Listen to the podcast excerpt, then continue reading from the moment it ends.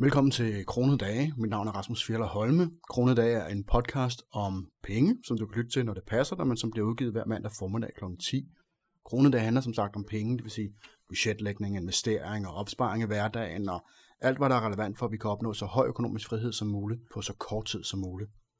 I dag var det meningen, at jeg skulle have bragt et interview med Andreas, som er CMO for øhm, investeringsplatformen Landino, om investering i pantebreve. Et emne, som øh, vi ikke har vendt før, og som også er et ret nyt emne for mig. Øh, vi har talt om en del om andre former for, for investering i udlån, men ikke om pandebrev specifikt. Så det synes jeg kunne være interessant, og, og det kommer så også. Det kommer bare i næste uge i stedet for.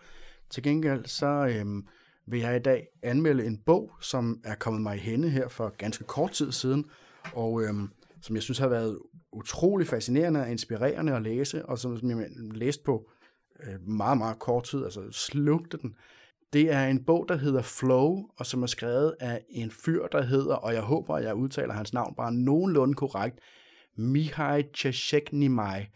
Og han er øh, amerik- eller ungarsk amerikaner, og hvis du er i tvivl om, hvordan du staver det, så kan du finde bogen ved at gå ind på pengepuren.dk-flow, og, øh, og så vil du blive sendt videre til, jeg tror det er Saxos hjemmeside, hvor man kan bestille den derinde. Det er selvfølgelig et affiliate link, men du kan jo bare købe den et andet sted, så kan du i hvert fald se, hvad, den, hvad det er for en bog, det drejer sig om. Det er en bog, der som sagt har været enormt inspirerende at læse, og som jeg synes, jeg har lært enormt meget af, og, øh, og derfor så overrasker det mig lidt, at den ikke har øh, ikke sådan bare har stødt på titlen før, og den er ikke ny, den er skrevet i, jeg tror, den er skrevet i midt 90'erne, 495 eller noget af den stil. Men den har åbenbart været under radaren hos mig og, og hos rigtig mange andre. Men jeg fik den anbefalet, jeg kan ikke huske, jeg tror, at det var en, øh, en podcast, jeg, jeg hørte nogen anbefale den, øhm, og så tænkte jeg, det lyder spændende, det må jeg bestille. Det interessante er, at tanken var jo egentlig, da jeg bestilte den, at nå, men det lyder da som en meget spændende bog, hvor, som, som drejer sig om at øh, lære at blive, øh, blive mere effektiv, og være, være effektiv i det, man gør, altså finde sit flow, når man arbejder, og dermed også øh, ja, arbejde mere effektivt. Da jeg så begyndte at læse den, og det er jo i sig sandt et interessant emne, helt bestemt, der er masser af mennesker, inklusive undertegnede, som vil have en interesse i at lære noget om, hvordan man er mere effektiv, end man er i forvejen, uanset hvor man egentlig ligger øh, sådan på, på effektiv skala, når man så må sige. Men da jeg så begyndte at læse den, så gik det op for mig, at det her med at være mere effektiv i det, man lavede sit arbejde, det var, og i andre dele af ens liv, øh, det var i virkeligheden kun sådan en, en, en lille, lille område af en, af en større filosofi. En filosofi, som måske kan minde lidt om stoicismen, men som er øhm, som stadigvæk er anderledes på en del planer, og det er noget af det, vi kommer igennem. I virkeligheden så bliver det her nok mere en, en gennemgang af, af de temaer, som bliver, øhm, som bliver nævnt i bogen, og øh, om mindre grad en, en anmeldelse, fordi at en anmeldelse, det er jo sådan en, hvad man synes om den, og, og øh, det er vist meget tydeligt, at jeg synes, at den her bog, den, jamen, den er øh, formentlig kommet på min top 3 af, af, af de bøger, jeg, jeg nogensinde har læst. Måske top 5. Det, det er sådan, man skal gå om og sådan tænke lidt over nogle af de ting, man læser selvfølgelig, og inden man sådan kan, kan se, om, om det rent faktisk har haft en praktisk betydning for, for ens liv. Det, det tænker jeg tit, at når man, når man læser noget, at en af de vigtigste ting, det er selvfølgelig, om man er fanget, når man læser den, men det er også, om det har en praktisk effekt for ens liv, og det er både øh, fiktion og non-fiktion. Man skal gerne kunne tage det med sig på en eller anden måde, så det ikke bare er, er ren underholdning. Og det er jo sjovt nok også noget af det, som, som Csikszentmihalyi kommer ind på. Jeg tror bare, vi kalder ham Mihai, så behøver jeg ikke at, øh, at, at falde over ordene hver eneste gang, jeg prøver at udtale det. Anyway, hvad er det så flow, det drejer sig om? Øhm, det er klart, at det her det er en bog på 250 sider eller noget af den stil, og det vi kommer til at gennemgå, det er jo selvfølgelig ikke øh, detaljerne, øh, det er mere sådan overordnet set, så derfor vil jeg da klart anbefale, at hvis du synes, det lyder spændende det her, jamen øhm, så køb bogen og, og læs den. Men, men det, det som flow det drejer sig om, det er det her med, at øhm, vi har forhåbentlig alle sammen på et eller andet tidspunkt, og forhåbentlig flere gange igennem vores liv, oplevet, at vi er så fuldt optaget af noget, at vi ligesom måske ikke glemmer alt omkring os, men, øhm, men at vi, vi ligesom er stærkt fokuseret på det, vi laver, og tiden går rigtig hurtigt. Det er nok noget af det, som især identificerer flow, det er, man kaster sig ud i noget, hvor man lige pludselig kigger op igen, og så er der gået fire timer eller noget af den stil. Rigtig mange kender det nok fra ren underholdning, men, øh, men de fleste har jo også oplevet det i forbindelse med noget arbejde, eller en, en hobby, eller en sport, eller noget af den stil. Et godt eksempel, det er nok øh, surferen. Det er sådan et klassisk billede af, af den her person, som står på sit surfboard, og, og lige under en, en kæmpe bølge, der bryder, og skal undgå at, at, øh, at blive taget af bølgen, og gør det jo fordi, at, at, øh, at det giver et kick, men, øh, men som samtidig også er fuldt fokuseret på at, øh, at holde balancen og, og undgå at blive, øh, blive fanget af vandet og sådan noget ting. Nu har jeg aldrig prøvet at surfe, men, men, øh, men man kan se det der stærke fokus, der er. Men det samme ser andre mennesker i, i, øh, i store dele af, af, af deres arbejdsliv. Øh, I hvert fald folk, der er glade for deres arbejde, ser det i deres arbejdsliv. Omvendt så er der også rigtig mange mennesker, som ikke kan fordrage deres arbejde, eller ikke kan fordrage andre ting i deres liv, og, øhm, og det Mihaly, hans øh, argument, det er så, at det er fordi, de ikke har fundet flowet i det, de laver. Øhm, han fører det så videre til, at flow, det er sådan en, en engangsoplevelse, eller ikke en engangsoplevelse, men det er sådan noget, der sker fra tid til anden. Men øhm, i den her bog, der forsøger han så at, øh, at finde nogle, nogle forklaringer på, hvordan det kan være, at der er nogle mennesker, som oplever det nærmest konstant, i 100%, men største parten af livet er i stand til at opnå det her flow. Og, og dem, der kan det, at når, hvis man er i stand til at opnå, leve efter det her flow, det er så det, han kalder optimal experience, hvor at man har en, en øh, man ligesom lever livet optimalt, man lever sit bedste liv, om man så må sige. Og det er jo også der, at man hurtigt finder ud af, at det her, det drejer sig ikke bare om at være mere effektiv i arbejdet. I virkeligheden, så har han jo faktisk, hvad skal man sige, fundet, der er i hvert fald nogen, der siger, at han har fundet uh, the secret to happiness.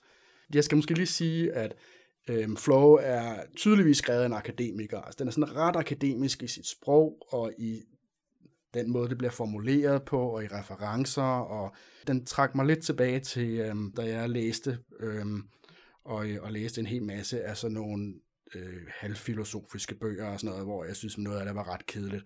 Øhm, eller meget af det var ret kedeligt. Den her synes jeg bestemt ikke var kedelig, men man skal stadigvæk ligesom tænke, okay, det her det er altså ikke underholdning, det er ikke ren underholdning man skal tænke ret meget, når man læser, og, og man skal nogle gange også sådan bladre lidt tilbage til nogle af de tidligere sider, og så er det også en god idé at være forberedt på, at den er sådan lidt akademisk i det. Men det, som Mikai han så siger, det er, at der er nogle forudsætninger for, at man kan opnå det her flow. Og det interessante er, at flowet er ikke kun forbeholdt dem, som har i forvejen har et godt liv, altså dem, som, som har, hvad de skal bruge, og som øh, hverken mangler mad eller tag over hovedet eller noget af den stil. For han kommer med rigtig mange eksempler. De har lavet en del interviews, og han refererer meget til både interviews, han har lavet, og interviews, som, som andre forskere, han har samarbejdet med, har lavet. Øhm, på folk, som har haft flow, også under de mest elendige omstændigheder. En person, som, øhm, som har været i koncentrationslejre, og som var i stand til at finde flow. En, øh, en person, som sad i, ja, det var også en koncentrationslejr i gulaglejre øh, folk, som har øh, er forsvundet et eller andet sted ude i naturen, eller og på Nordpolen, tror jeg, der var et eksempel på, hvor at, at mange mennesker, de fleste af os, måske vil enten give for tabt, eller blive fortvivlet, eller i hvert fald synes, at det var en helt elendig oplevelse, hvordan kan man overhovedet sådan forestille sig, at man kan have et, en god oplevelse under sådan nogle omstændigheder. Men så fortæller han så, at der er faktisk folk, som er i stand til at have et godt liv nærmest, eller i hvert fald gode oplevelser, selv hvis man sidder i en koncentrationslejr eller noget af den stil. Øhm, det, det lyder helt absurd. Øhm, jeg vil sige, at han argumenterer rigtig godt for det. Ikke at alle har det, eller det er noget, man bare lige kan gøre, eller noget af den stil. Men der er nogle mennesker, som, som ikke, altså ikke fordi de kender begrebet flow, fordi mange ting er jo foregået længe før den her bog, men, øhm, men som har en naturlig personlighed, der ligesom øhm, skaber de forudsætninger, der skal til for, at man opnår et flow. Det jeg vil sige var, at, at det her det drejer sig ikke nødvendigvis om at, om at ændre sådan store dele af ens fysiske øh, omstændigheder, men, øh, men meget om sådan en indre bevidsthed, uden at det bliver sådan noget buddhistisk, hvor man bare skal acceptere tilværelsen, som den, den er. Han snakker så om, at der er nogle forudsætninger for, at man ligesom kan opnå det her flow. Og, øhm, og for sådan at trække det lidt tilbage til sådan et almindeligt liv, og ikke folk, der sidder i koncentrationslejre eller er tabt et eller andet sted op i, i nord for Polarcirklen, jamen, øhm, så er det tit noget med, at, at når folk de kan sætte sig ned og lave et eller andet i rigtig lang tid, og, og glemme alt omkring sig, så er det blandt andet fordi, at, og det er en af tingene, det er, at det skal være det, han kalder slightly challenging, altså det skal være lidt udfordrende, Det skal ikke være, det er sådan en balancegang mellem, at det man laver ikke må være så svært, at man bliver frustreret, men det skal heller ikke være så nemt, at man keder sig. Jeg mener, en af hans eksempler, det er, at hvis man øh, spiller skak, og når man starter med at spille skak, jamen, øh, det er bare surt at spille mod en, en, der har spillet i mange år, fordi at jamen, de tværer jo en ud, og man har ingen chance, og så bliver man bare frustreret og, og føler, at det her det er overhovedet ikke noget for mig. Når man så efterhånden bliver bedre og bedre til at spille skak, jamen så begynder man også måske på et tidspunkt at spille med nogen, som er betydeligt dårligere end en selv. Og der vil det være det samme, så vil man bare kede sig rigtig meget, i stedet for at blive frustreret. Og kedsomhed er jo også en form for frustration. En frustration over, at man ikke får brugt de øh, kvalifikationer, som man har ordentligt, at man ligesom bliver udfordret lidt. Han siger, at der er sådan en, en balancegang her. Og, øhm, og det betyder jo så også, at uanset hvad vi gør, så bliver vi jo altid dygtigere og dygtigere, hvis vi ellers gør det. Altså hvis vi konsistent forsøger, det har vi også talt om tidligere. Øhm, for eksempel med mit eksempel om, at, at jeg lærer tjekkisk, og jeg lærer det hver dag, en lille smule, og efterhånden som jeg bliver dygtigere, så vil jeg også kunne tage nogle svære ting til mig, uden at det bliver frustrerende svært.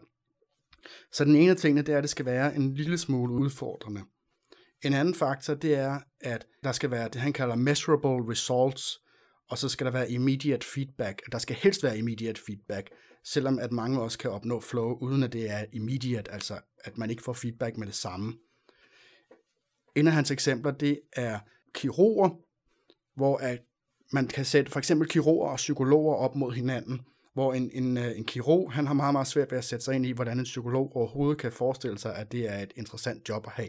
Og det er fordi, at det, det er meget en personligheds, altså det kommer meget an på, hvem man er som person, hvordan man sammensætter sit flow. Hvor en kirurg ville sige, jamen jeg kan godt lide at lave det her arbejde, fordi så sætter jeg mig øh, ind, så går jeg ind i, øh, på operationsbordet øh, og, øh, og opererer, og, og jeg kan se med det samme, om det går, eller om det ikke går det her. Så jeg har nogle målbare resultater, og samtidig så har jeg også feedback lige med det samme. Overlever personen eller ej, eller laver jeg en fejl, så personen forbløder eller ej. Til gengæld så ser de ofte ned på for eksempel psykologer, ikke fordi at de nødvendigvis ser psykologi som sådan noget øhm, for højt flyvende noget, det er der sikkert også nogle af dem, der gør, men, men fordi at psykologi er noget, hvor man sætter sig ned sammen med klienten i rigtig lang tid og bruger rigtig mange sessioner med dem, før at man begynder at, at kunne, kunne se det her flow i det.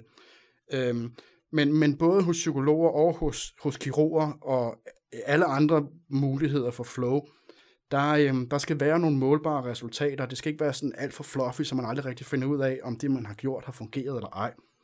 Og så skal der også være, hvis ikke immediate feedback, så i hvert fald noget feedback på et tidspunkt, hvor man kan se, øh, ja, se resultaterne. En tredje faktor eller forudsætning for, øh, for flow, det er, at man skal have nogle clear rules, og de skal være well defined, altså man skal have nogle, nogle regler, som er, er, øh, er til at forstå, og som er ja, veldefineret. Så øh, igen med kirurgen, jamen der er nogle klare regler for, hvordan man skal lave det der indgreb, for at man kan gøre det rigtigt.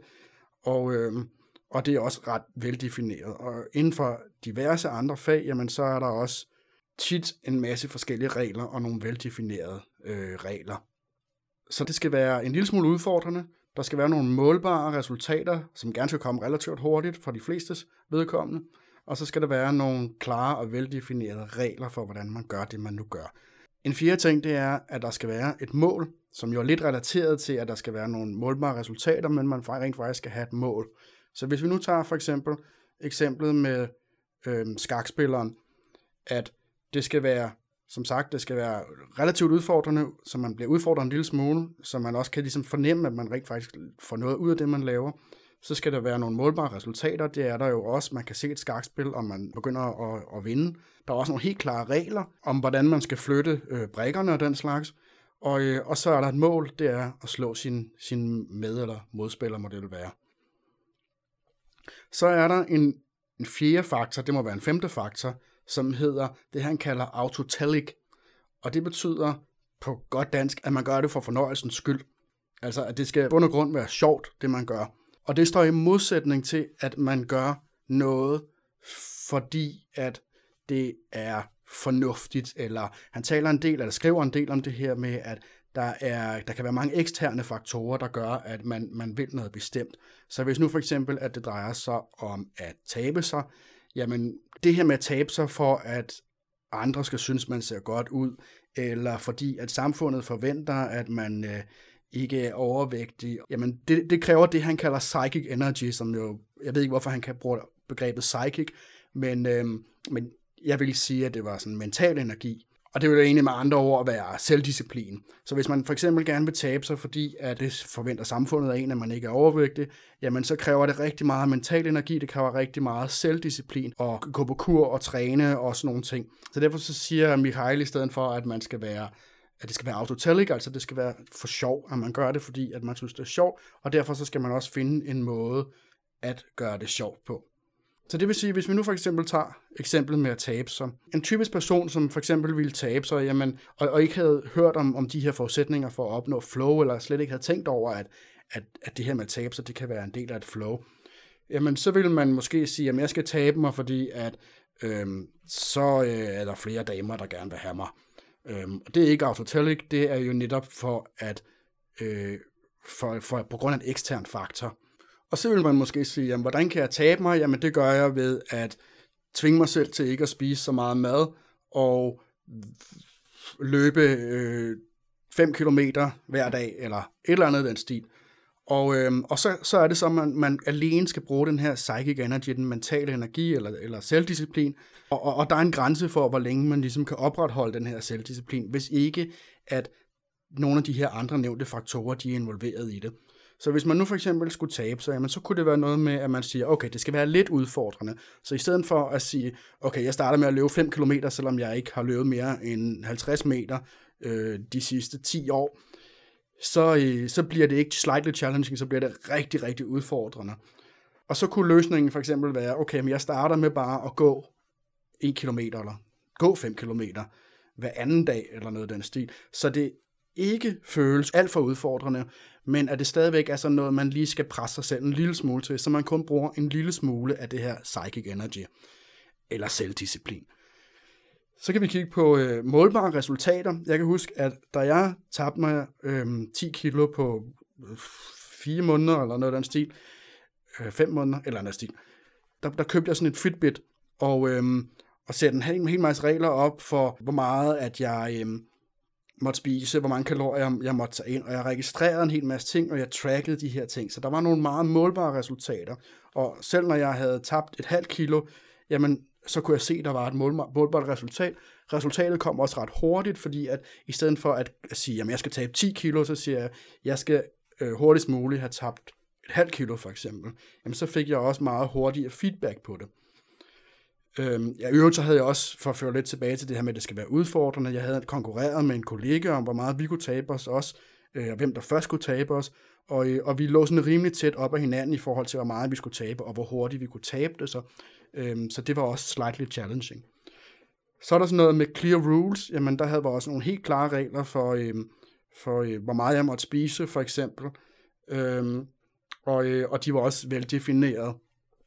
Så havde jeg taget et, et mål. Jeg havde både øh, de her halve øh, kilos tab, og så havde jeg også det her med at opnå et tab på, på 10 kilo.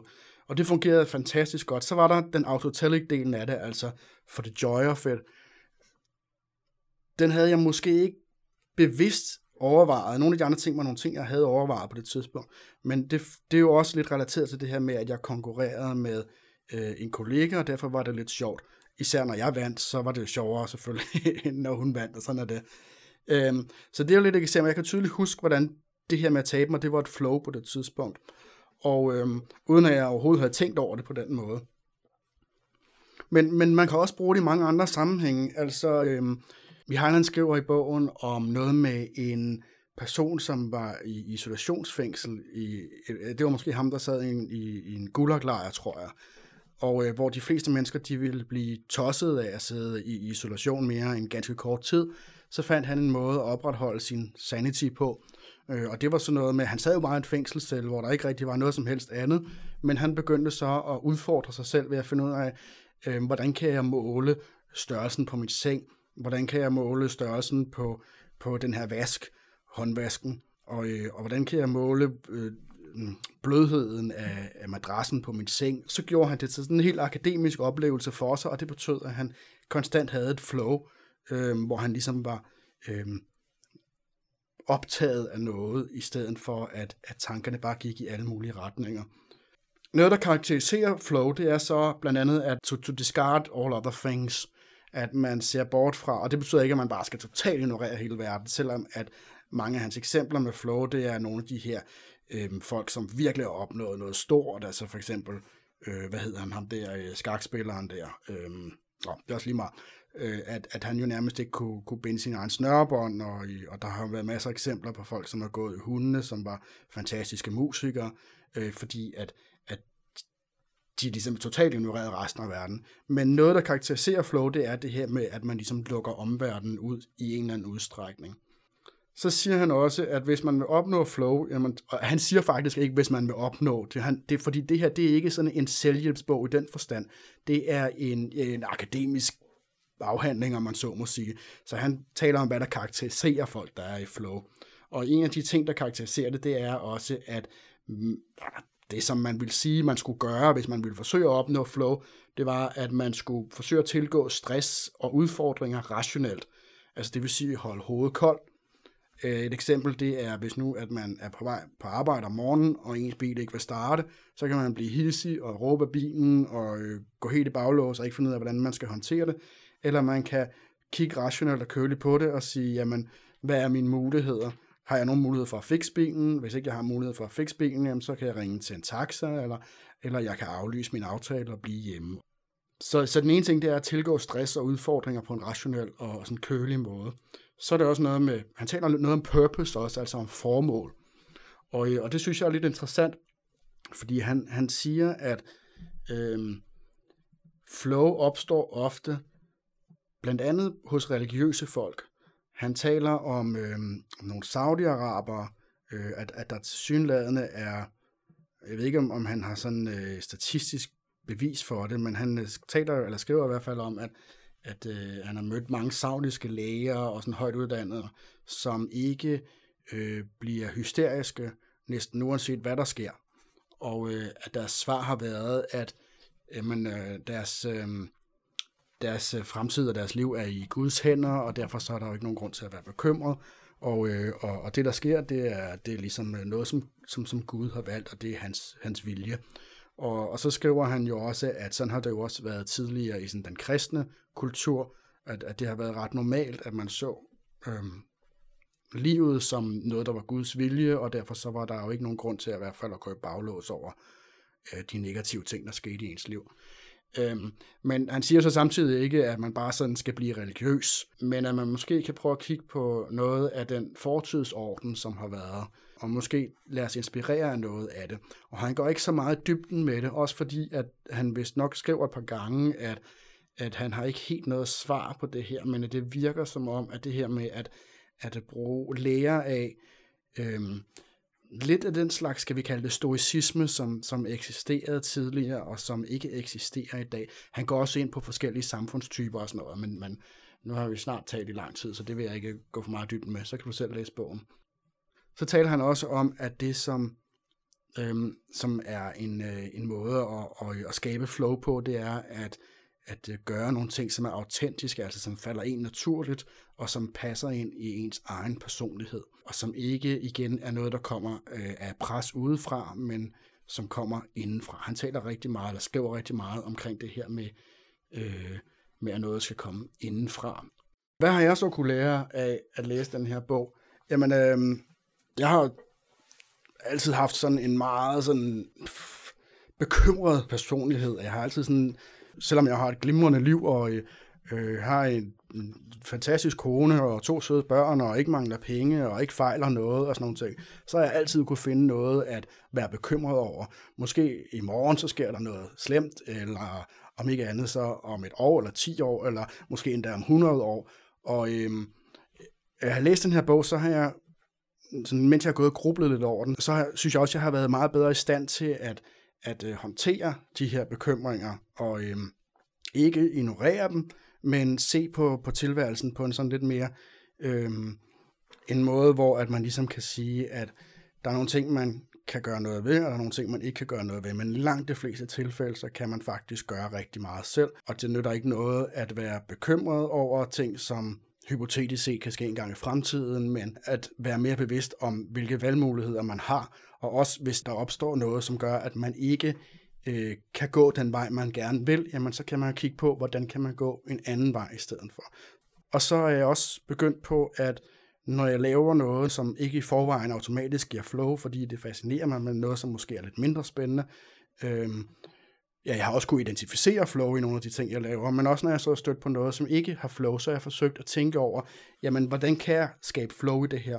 Hvordan kan jeg gøre det øh, udfordrende, uden at det bliver overudfordrende?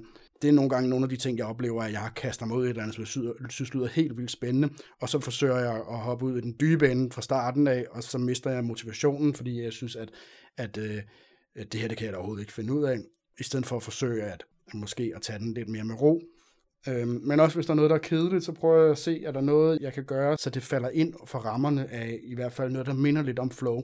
Men, øh, men jeg er sikker på, at øh, andre de vil kunne få mange andre ting ud af det, end jeg har fået, fordi det her det er jo bare min tolkning. Så hvis du synes, det lyder som en spændende bog, der er værd at, at overveje, så prøv at tjekke den ud på pengepuren.dk-flow. Og hvis du synes, at du får noget ud af den her podcast, jamen så gå ind på pengepuren.dk-support det vil jeg også sætte stor pris på. Det minder mig om, at øh, jeg fik her for en uges tid siden, så fik jeg en henvendelse fra en, øh, en lytter, som synes, at han ville sådan set gerne give et bidrag, men om ikke jeg havde mere interesse i at komme og få en, øh, en palle fuld af brænde. så øh, den, slags, øh, den slags bidrag er man mere end velkommen til at give. Vi kan altid bruge brænde. Men ellers så overvej at gå ind på pengepuren.dk-support. Alt bliver taget imod med kysshånd. Det var ugens podcast. Kan I passe godt på jer selv derude?